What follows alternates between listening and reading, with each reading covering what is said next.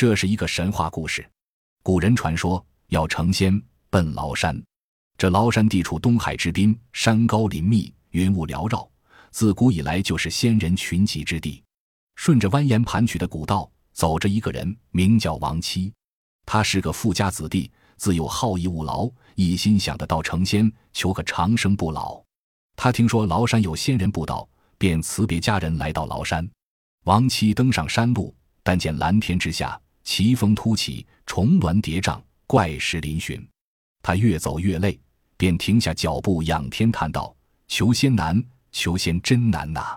王七费了九牛二虎之力，好容易翻过一座大山，正愁无处投宿，忽见苍松翠柏深处有座道观，红墙绿瓦，玉柱飞檐，好似仙境一般。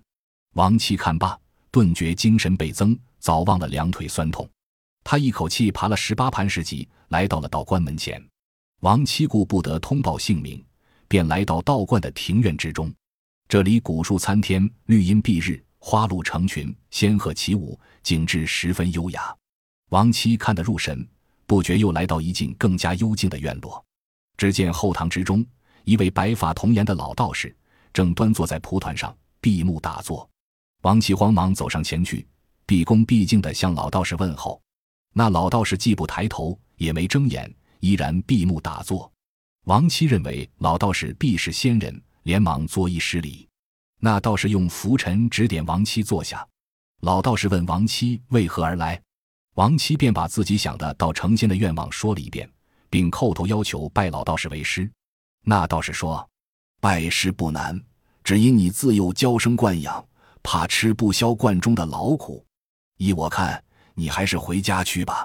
王七一听，心中凉了半截，他双膝跪倒在地上，苦苦哀求说：“请师傅放心，弟子什么苦都吃得消。”那道士只是摇头。正在这时，老道士的徒弟们收工回来，王七一一向前施礼，并请求众师兄为自己讲情，态度十分诚恳。众师兄见王七求是心切，态度又诚恳，便纷纷在老道士面前给他讲好话。老道士无奈，只好收留了王七。第二天一早，老道士将王七叫来，把一把大斧交给他，说：“从今天起，你就跟师兄们上山去砍柴、采药，不许偷懒耍滑。”王七恭恭敬敬地接过斧头，说：“弟子一定遵从师傅教导。”从此，王七天天起早摸黑，跟着师兄攀峭壁、走悬崖，又砍柴又采药，整天忙个不停。渐渐的，王七的手上磨起了厚厚的老茧，脚上也磨起了一个个血泡。他整天累得精疲力尽，浑身酸痛。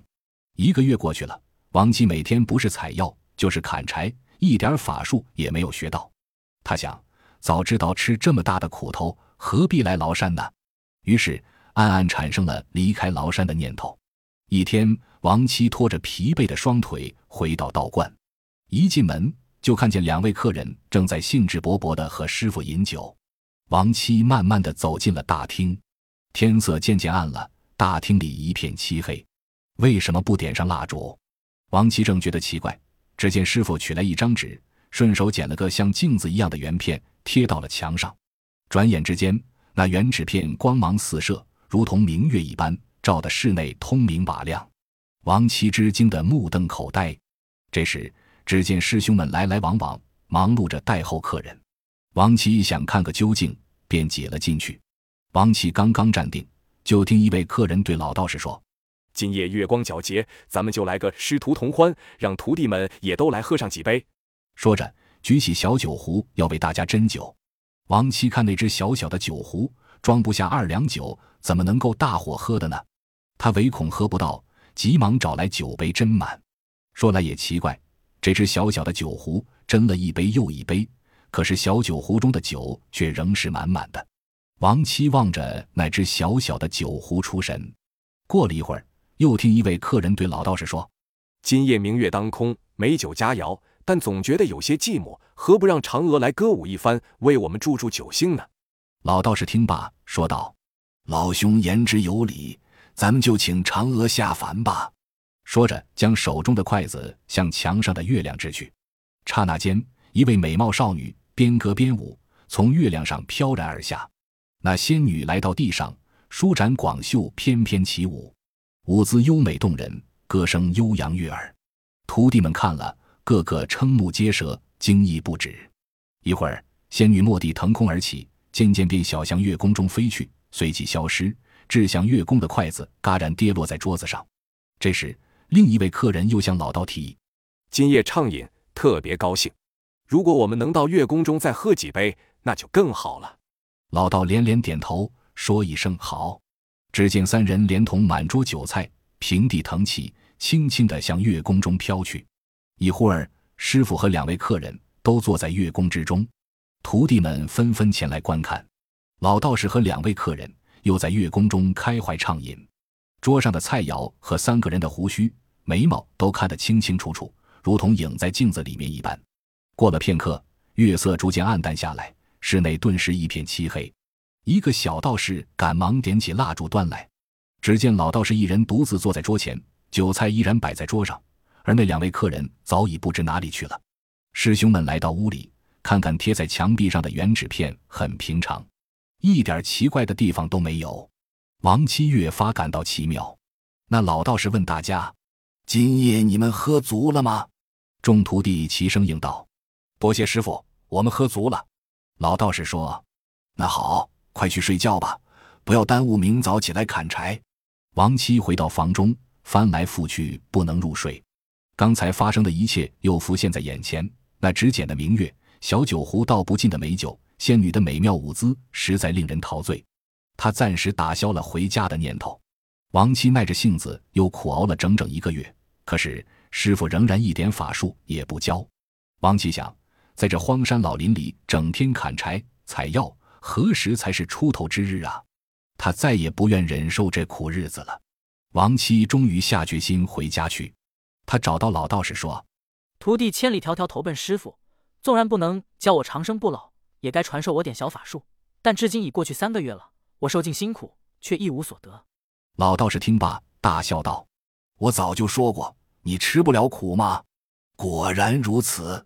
也罢，明天你就回去吧。”王七急忙跪倒：“徒弟在山中做了数月苦工，师傅也该受点小本领，才不枉我一片诚心。”老道士沉思片刻，问道：“你想学什么法术？”王七想了想，说：“我常见师傅每天进出观中，墙壁都不能阻挡，教给我这穿墙的本领，徒弟就心满意足了。”老道微微一笑，说：“行，就教你这种法术吧。”当即将口诀传授给王七，并说：“你自己背诵一遍。”我让你过，你再过。王七十分高兴。王七照着口诀背诵了一遍，很快就记熟了。老道士喊了一声“过”，王七站在墙前，却不敢去碰。老道士对王七说：“不要害怕，不要犹豫，低头直往前冲。一要快，二要猛才行。你看我。”说着，老道士已经穿墙而出，转眼间又穿墙而入。王七学着老道士的样子，壮了壮胆子，喊了声“过”，低着头猛向墙壁撞去。果然，当他触到墙壁时，好像没有什么东西阻挡一样，轻飘飘地走出了墙外。王七回头看时，自己已经站在了墙外了。这一下可把他乐坏了。王七感激地拜谢老道士。老道士语重心长地说：“回家后要好好修身养性，万万不可利用法术做伤天害理之事。”否则法术就不灵验了。第二天，王七辞别了师傅和众师兄，高高兴兴地回家而去。王七回到村里，村里的人听说他从崂山归来，纷纷向他询问学仙的经过。王七记着师傅的教导，一五一十地向村中父老讲述了自己拜师的情况，但没有谈学法术的事。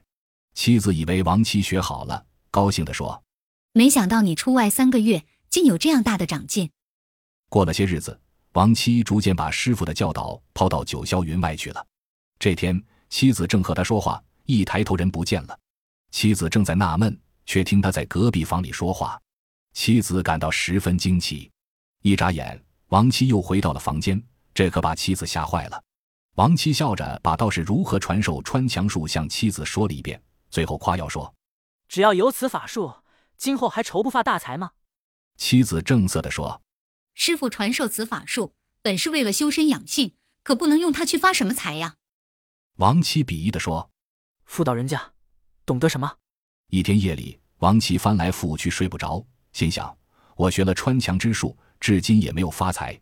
对，邻居家最近生意兴隆，有不少金钱，我何不去拿些来用呢？他悄悄地来到了邻居家墙外，双目紧闭，口中念念有词，说了声过，直向墙壁撞去。刹那间，王七已进入邻居屋里。他四处寻找，终于找到了金元宝。王七高兴得眉飞色舞，不管三七二十一，拼命地把金元宝往口袋里装。王七拿了不少金元宝后，说声过，便一头往墙上碰去。只听“咚”的一声，头上碰了个大疙瘩。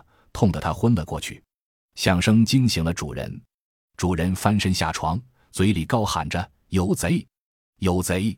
直向王七扑来。主人一看，原来是王七。这时天色大亮，村里的人听说王七偷元宝，被当场抓住，纷纷赶来观看。妻子大骂王七丢尽了人。王七在众目睽睽之下龟缩在地上，不敢抬头。村人们议论纷纷，有的说。有了本领却不走正道，这种本领无用。有的说想不劳而获就该碰壁。